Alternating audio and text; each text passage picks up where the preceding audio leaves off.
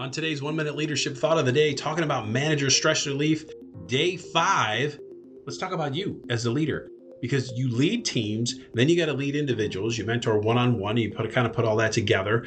But there's a third pillar of leadership that leaders almost always forget, and that's themselves, like continuous learning, developing new ways of leading. Like you think about if you had to consult a doctor or a lawyer would you want them to give you advice that they used 10 years ago? So when you think about, well, why do I learn new leadership stuff if I learned it? Because like Stephen Covey's book is 30 years old. Dale Carnegie books are 100 years old. They're still valid, 100%.